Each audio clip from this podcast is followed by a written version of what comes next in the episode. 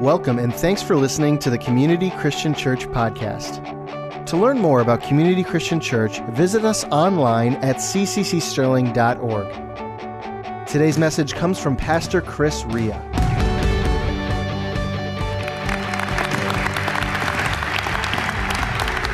Well, good morning, everyone. We're in a series called I Love My Church. And in this series, what we're doing is we're celebrating some amazing things that we've done over the past year together, but we're also rehearsing our vision and our core values.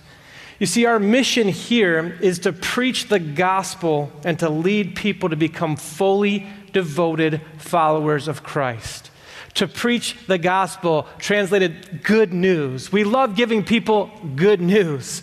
There's so much bad news in the world, we like to give people good news. And how many people know what Jesus did for us on the cross is the best news we could ever get? But it doesn't stop there. We want to lead people to become fully devoted followers of Christ. And we do that by executing a set of core values that we have at the church. And last week, Pastor Tony talked about two of them, two of our core values, which were everything belongs to God and compassion for others. And we believe wholeheartedly that everything good that we have comes from God, and we need to give a lot. We need to share. We need to have compassion and meet the needs of others. And you guys stepped up to the plate by raising $39,000 in one Sunday to have compassion for others. Today I'm talking about two of our other core values, and that's relationships matter and acts of service. Relationships matter and acts of service. You see, I believe that true life change happens in the context of relationship. I believe that because that's where I've seen the most transformation in my own life. In fact, when I was 18, I left the comfort of Michigan and I went away to college to Minneapolis, Minnesota. Why I went somewhere colder than here, I still don't know. Could have went to Florida, could have went somewhere else, but no, I went to Minneapolis, Minnesota, where they actually have more snow than we do here at this time. But I remember I lived on a dorm floor with 30 some guys. And it was a foreign place, and you kind of get to college and you don't really know everybody. You live in this big new city. And so, what the school did is they got intentional about trying to connect people together and help them grow spiritually together. And so, on our dorm floor, we had a resident advisor and we had two discipleship leaders, they were called. And the three of them made up the leadership of the floor, and they were there intentionally to try to create experiences for us to connect with more people, get to know more people, and, and try to ensure that we were growing spiritually together. And on top of that, we had a sister floor. And there was like 30 some girls in the dorm, and they had a resident advisor and two discipleship leaders. And so they created a community for us of about 60 people that tried to gather together on a weekly basis and get to know one another. And every single week, this, the two resident advisors and the four discipleship leaders would get together and they would organize different things for us. They would take time to organize events, retreats, small group experiences, different ways to connect us together. And because they were so strategic and or- organized, it worked. We became a very tight knit floor. We built really solid relationships. We had a ton of fun together. I mean, I think even one time I remember playing football with a raw chicken instead of a football. I mean, it's just amazing uh, life experiences that you have in college. but every Tuesday night, we called it Small Group Life Core Night in the dorms. And it was optional, you didn't have to do it. But if you wanted to, you could get together with four or five guys and you could just talk about how the semester was going, what you were struggling with. You could get prayer. And it was in those moments that I realized how important relationships are. And the difference between just having friendships, but then having relationships that have God involved in them. When you can experience God with a group of people, it bonds you together and it changes your life. And it was in those moments where I heard God's voice. It was in those moments where I learned how to care for the needs of other people. In fact, I'll never forget one time one of the kids came running in out of his dorm room in college and we were all getting ready to go to bed and he said, "Hey, my dad just got involved in a terrible car accident. They're rushing him to the hospital. They don't know if he's going to make it." So we all gathered together in one room and began to pray. We didn't know what to say. We didn't have words of comfort in that moment. All we knew is we were going to stand by this guy in this dark moment and pray with them. And we were there for over an hour before he finally got a phone call that his dad was okay and doing well. And he looked at us, and I remember he looked at us and he said, I don't know what I would have done without you guys. You see, relationships matter they matter. And when you can have experiences that bring people together with God at the center of them, it changes everything. Amen. True life change happens in the context of relationships. And I want to tell you if you're not doing life with other Christians on a regular basis, you are missing out on one of the greatest things we could ever do in life. And I'm telling you, it will be hard for you to see true life transformation and change happen and continual growth if you're not around people who believe what you believe and can sharpen you and be there for you in your darkest moments. And I want to say that when I was in college, none of that authentic community would have been possible if people didn't use their gifts of leadership organization, administration, and helps to intentionally and strategically find ways to get us together so that we could build these meaningful relationships where true life change was possible. That's the beauty of the church. It's like no other organization around. Because what it does is it relies on every single person coming together who's uniquely different and has unique gifts. And when you come together and you bring your gift to the table, it benefits every single person in this place, and we can experience God together because of the people of God using their gifts. It's amazing. And it's something that Jesus taught us. It's not something that we just came up with as the church, it's all over the Bible. In fact, when Jesus came to this earth, he did something amazing. He didn't come to the earth and just try to find the biggest synagogues around so that he could get his message out. He didn't come just speaking and teaching and trying to get the word out that he is the Messiah. No, what he did is he came to this earth and he picked 12 guys. And he said to these 12 guys, Your lives are never going to be the same again. And all of our lives are going to change because of the context of this relationship. And Jesus did life with these guys. He taught them things, He ate with them, they laughed together, they cried together, they traveled together. And it was in those moments where Jesus taught them the most crucial lessons about life. And he gave us a model to follow. Listen, if you guys want to do something of significance for the, in the world, gather a small group of people together, do life together, and the, you can change the world. I mean, those 12 guys are responsible for changing the entire world. And it's amazing. So if you have your Bibles, can you turn with me to Matthew 17, verse 1? Matthew 17, verse 1. And on top of Jesus having 12 disciples, he then had three that were even in his closest circle.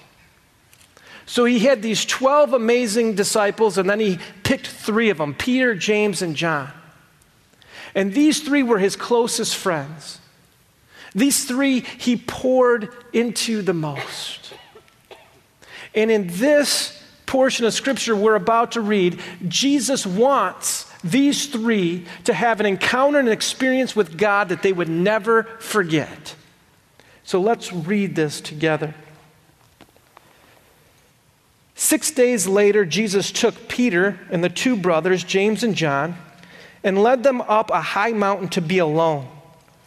As the men watched, Jesus appeared, uh, Jesus' appearance was transformed so that his face shone like the sun, and his clothes became as white as light. Suddenly, Moses and Elijah appeared and began talking with Jesus. Peter exclaimed, Lord, it's wonderful for us to be here. Other translations say, It's good for us to be here. If you want, I'll make three shelters as memorials one for you, one for Moses, and one for Elijah. But even as he spoke, a bright cloud overshadowed them, and a voice from the cloud said, This is my dearly loved Son, who brings me great joy. Listen to him. The disciples were terrified and fell face down on the ground. Then Jesus came over and touched them. Get up, he said. Don't be afraid. And when they looked up, Moses and Elijah were gone, and they only saw Jesus. Now, this is an incredible experience with God that these three disciples got to witness. And this word transform, when it says Jesus was transformed or transfigured, that word in the Greek is metamorpho. And it means to change. And more specifically, it means to change the outside with the reality of the inside. So Jesus' divine nature up until this point was veiled, it was hidden. But what the disciples got to see is they got to see a sneak peek of what Jesus really looked like before he came to earth, what his divine nature really was. And who was there in this moment is very significant. You had Moses and Elijah that were here in this moment. Now, the significance of this is that Moses represented the law. God giving Moses the law. In fact, Moses heard directly from God multiple times throughout Scripture, was responsible for writing Genesis, Exodus, Leviticus, Numbers, and Deuteronomy. And before Jesus was on the scene, Moses was the guy that everyone looked to like we look to Jesus. So he's very significant. They put this guy on a pedestal as having a direct line of communication with the Father. Elijah was a prophetic voice. He heard from God and gave prophetic words to a whole generation. He had such an anointing, he performed miracles. Crazy things happened. God used Elijah to do some incredible things. In fact, Elijah never tasted death. He went in a chariot right up to God. So these two men represent the law and the prophets, two heroes of the faith. And so when Peter sees all three of them together, he's like, This is amazing. Let's stay here. We never have to leave. In fact, I want to build three memorials. I want to build three tents. We'll just live up here on the mountaintop We've got Moses, Elijah, and Jesus. I mean, we don't need anything else. This is incredible. And as he said that, God shows up and interrupts him. And the disciples hear the voice of God. God says, This is my son whom I love. Listen to him. They fall face down. It's in that moment they realize Jesus really is the Son of God. He is who he said he was. They fall face down. And get this when Jesus touches them, they look up, and the significance is Moses and Elijah are gone, and only Jesus is left. Because Jesus is the fulfillment of the law and the prophets. And in that moment, the new covenant is born a new covenant of grace, a new covenant of love, a new covenant. Remember, Jesus said, What are the two greatest commandments? Love the Lord your God with all your heart and love your neighbor as yourself. All of the law and prophets rest on these two things. Jesus was the fulfillment of that in that moment, and Peter, James, and John got to experience it. What a life changing experience that bonded those two guys together. I'm telling you, when you get to experience God together like that, it will bond you together. That's what's amazing with the church is you can have these kind of mountaintop God experiences together. So they didn't want to leave. But Jesus said, okay, we got to go down the mountain.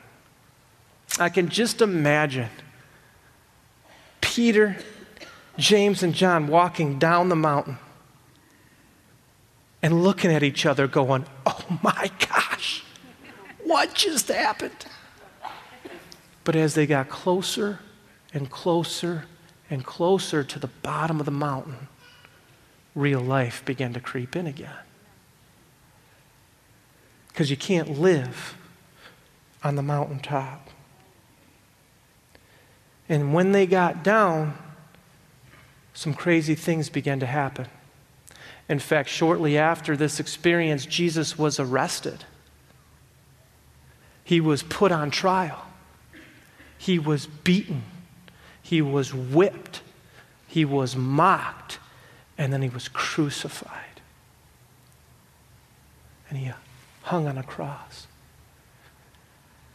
I can only imagine what Peter, James, and John were thinking.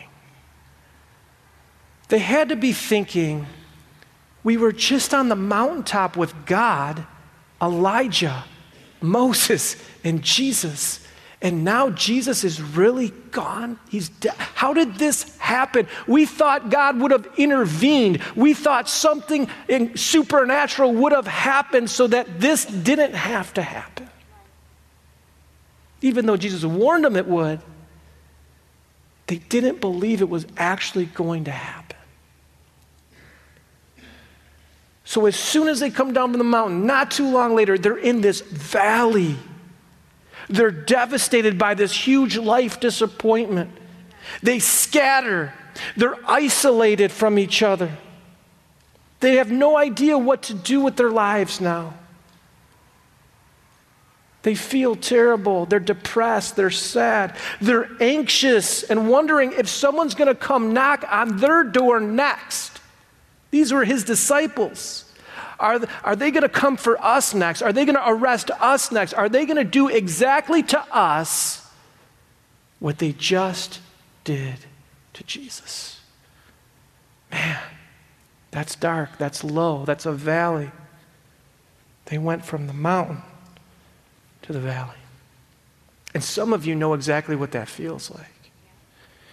You know, initially, when you become a Christian, if you are one in this room, life can feel amazing. I mean, here you have a God who loves you so much that he sends his son to you. He doesn't ask you to come to him, he sends his son to you.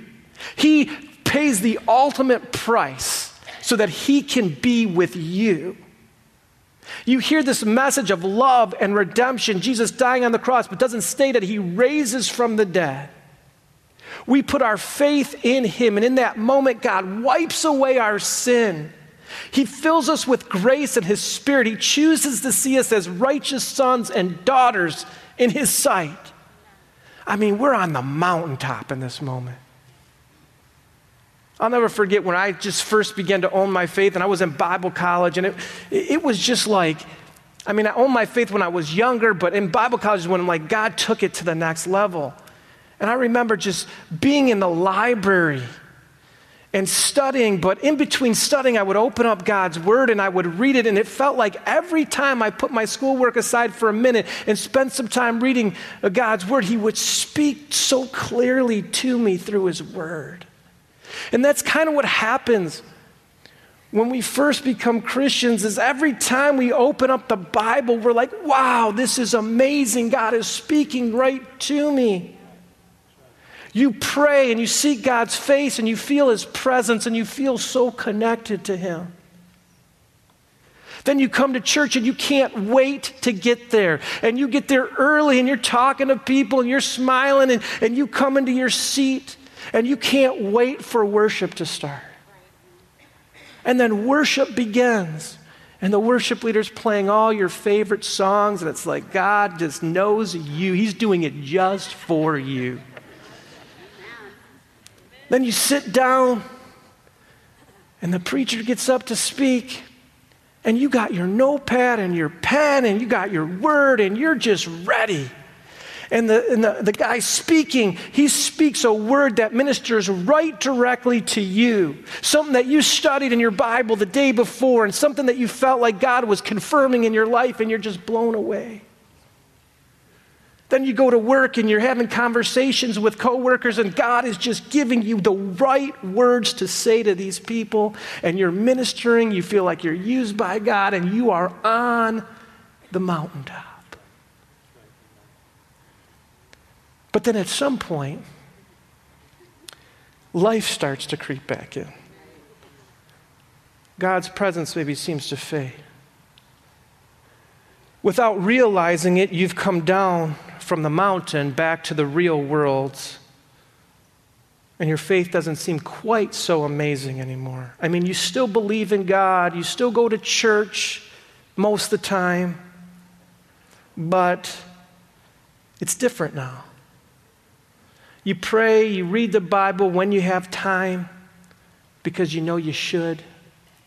Doesn't feel as fresh, doesn't feel, you don't feel as connected to God. You come to church and the worship leader isn't playing your favorite songs. and the preacher isn't speaking on something that you really find that interesting. and you're wondering where God is. Your conversations with your coworkers and friends, you just don't feel like you have anything to give. And then life doesn't go as you planned or as you hoped it would. Maybe something devastating, unexpected, or unexplained happens to you. You get some terrible news, you suffer pain, you suffer loss, and you're wondering, where is God? If you've never been there, I hope you never will be there. But I think most of you in this room, understand exactly what I'm talking about. And in his book, Experiencing God, author Henry Blackaby describes this valley as a crisis of belief, a season of struggling and doubting God and his goodness in our lives. Usually, the crisis is ignited by a specific trigger, such as a serious physical challenge, a financial setback, or relational disappointment. But here's the thing let me give you some hope. You're never created, you were never created to live on the mountaintop. You were never created to live there. You see, the mountain is great for us, but it doesn't benefit other people. Unless we take what we receive on the mountain down the mountain and into the lives of others, the mountaintop is actually a really selfish place to be.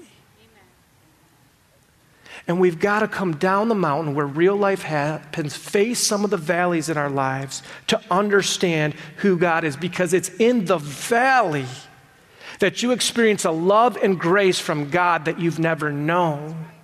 It's in the valley that God teaches you things that you wouldn't have learned any other way.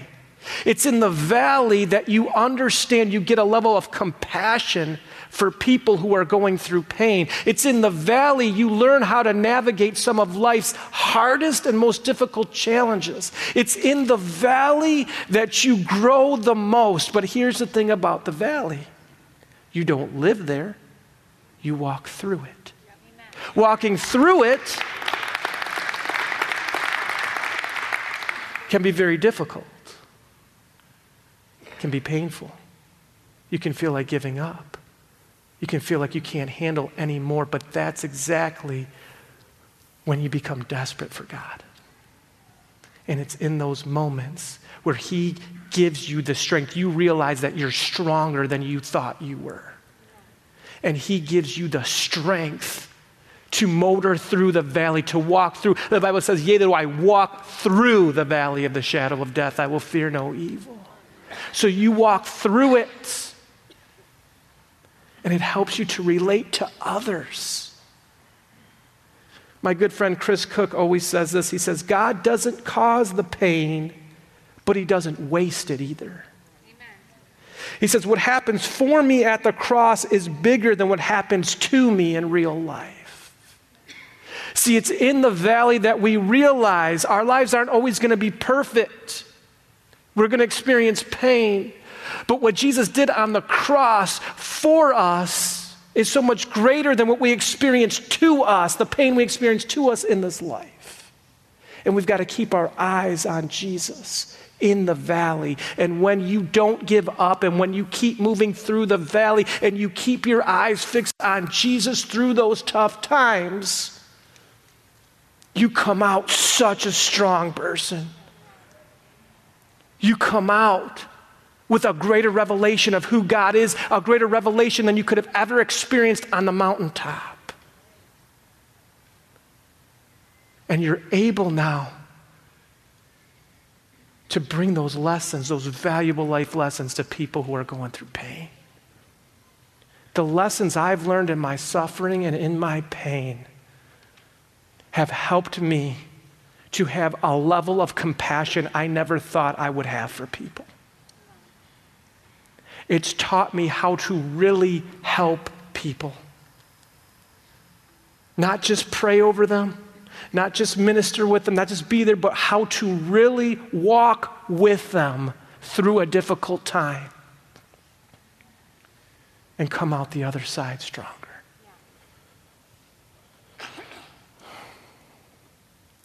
And I'm telling you, I am so thankful for the church in these moments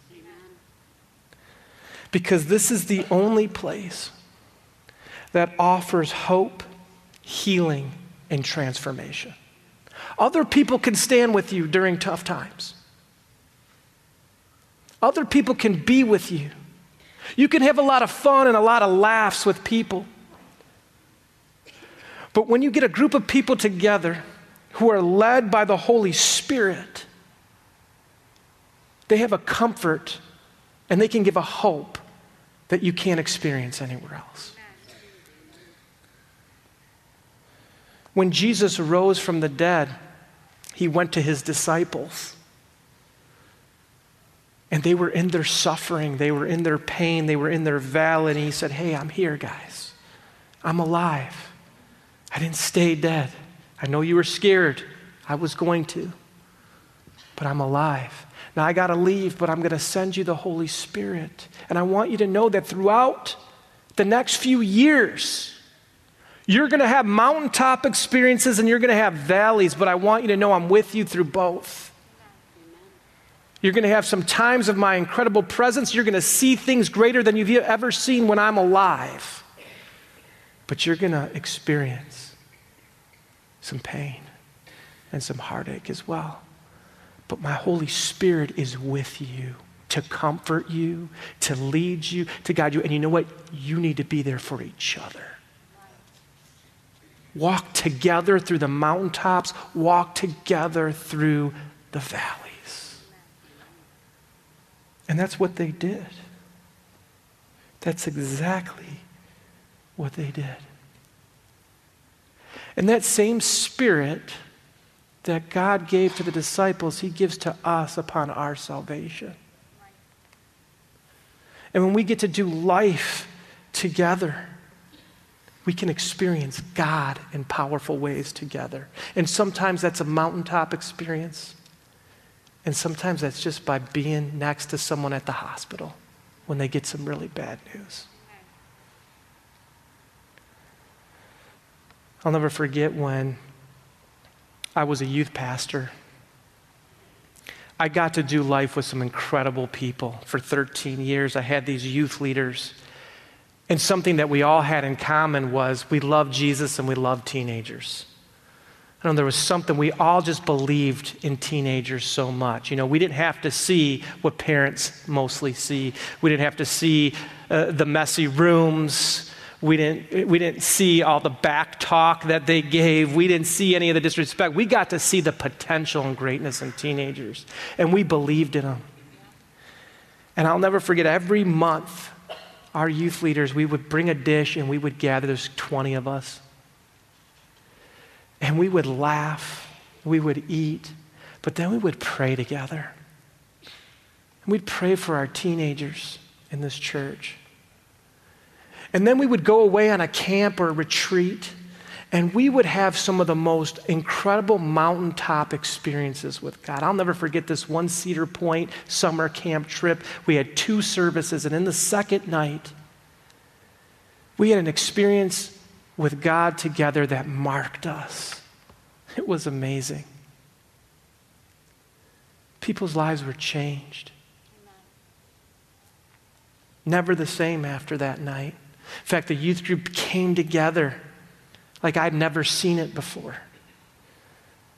That grew over the next few weeks because people just wanted to come and be together and experience God together. Mountaintop experience. And after I felt like the Lord was calling me away from youth ministry into something new, a new season, I didn't realize the valley I was about to experience in life. In fact, I didn't realize how important that community of people meeting together every month, doing life together, and experiencing God together, how incredible that really was. And I missed it. And it was shortly after that, a lot of our youth leaders, we all walked through some valley times, some tough, painful times. But the truth is, in those valley moments, we all learned things about life we needed to learn to go to the next level in God, to go to our next level in being ministers, leaders of the church. So everything happens in a season for a reason, and we got to embrace the season we're in. Don't wish away the season as hard as it might be, because God is probably showing you something you will never learn any other way.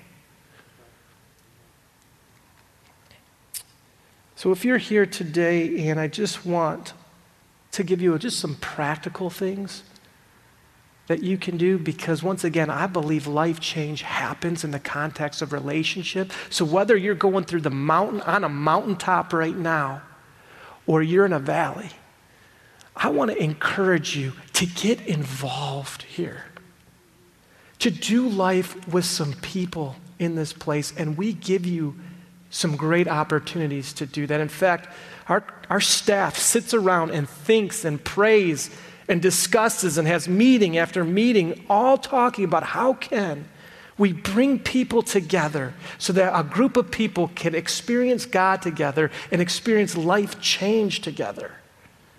We have opportunity after opportunity. So, a couple quick things you could do. We have our new community lunch in December 2nd. You heard about in the video announcements. If you've never joined it, join it. Jump in. See what this community offers to you and how you can be a part of it. Because I'll tell you right now, you need us, and we need you.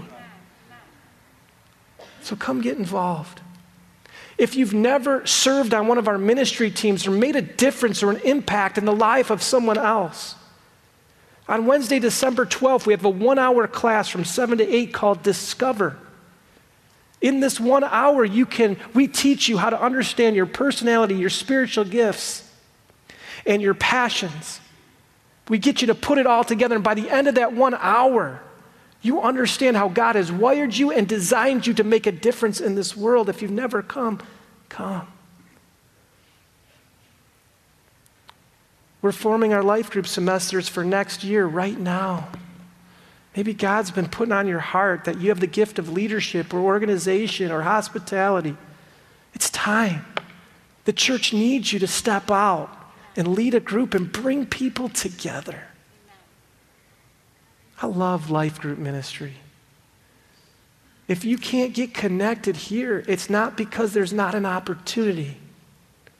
So I'm going to ask you to take a step. If you're in my life group, will you just stand up real quick? I see a couple people. People. I'm telling you, these people right here, We've had this semester of life groups together, and we never were together before this. But we have connected and we have bonded and we've experienced God together. And we're laughing and we're crying and we're trying to grow in our marriages. And it's funny and it's real life. But I want to thank you guys for being willing to step out and join a group. Because getting to know all of you has changed me. And I appreciate it. And I appreciate you guys doing that. So you got to stick you got to stick with my life group now. You can't leave. All right, you guys can sit down. Don't mean to embarrass you. Let's just bow our heads for prayer. Some of you, you're in the mountaintop right now, and I am so happy for you if you are in a season where God is just speaking to your heart, where you're experiencing Him, I just am so happy. And I'm going to pray that season just continues to last in your life. I'm just going to pray that God shows you so many things, gives you so many, so much revelation. I'm going to challenge you to take those experiences down the mountain into someone else's life. But if you're in here right now, and you've experienced some real trauma and some real pain in your life, would you be willing to just raise your hand real quick? A lot of you. If you feel like you're in the valley, would you just raise your hand real quick? Thank you. You can put them down. I want you to know you're not alone. That you do not have to do life alone that we love you and we will do whatever we can to be there during this hard time in your life, to walk you through it. We can't fix it, but we can be there for you. And Father, I just pray over every one of those people who raise their hands, who are experiencing a valley they're experiencing a tough time of pain and trauma. Lord, I know that you didn't cause that pain, and then you don't want to see them broken. But I also know that you won't waste that pain either. And I pray for the valley time that you would give every single person walking through that valley the grace, the love, and the comfort to make it through this painful season. That you would pour out your spirit on them in this season. And I pray that as they walk through the valley, that, that no one in here would buy the lie that they're living in the valley now, that this is their new normal, but that they're going to walk through the valley. And as they walk through it, I pray you would lead them, you would guide them, you would teach them things they couldn't learn any other way. We love you, Lord. We give you this time together. In Jesus' name, amen. Amen. I want to thank you so much for coming today.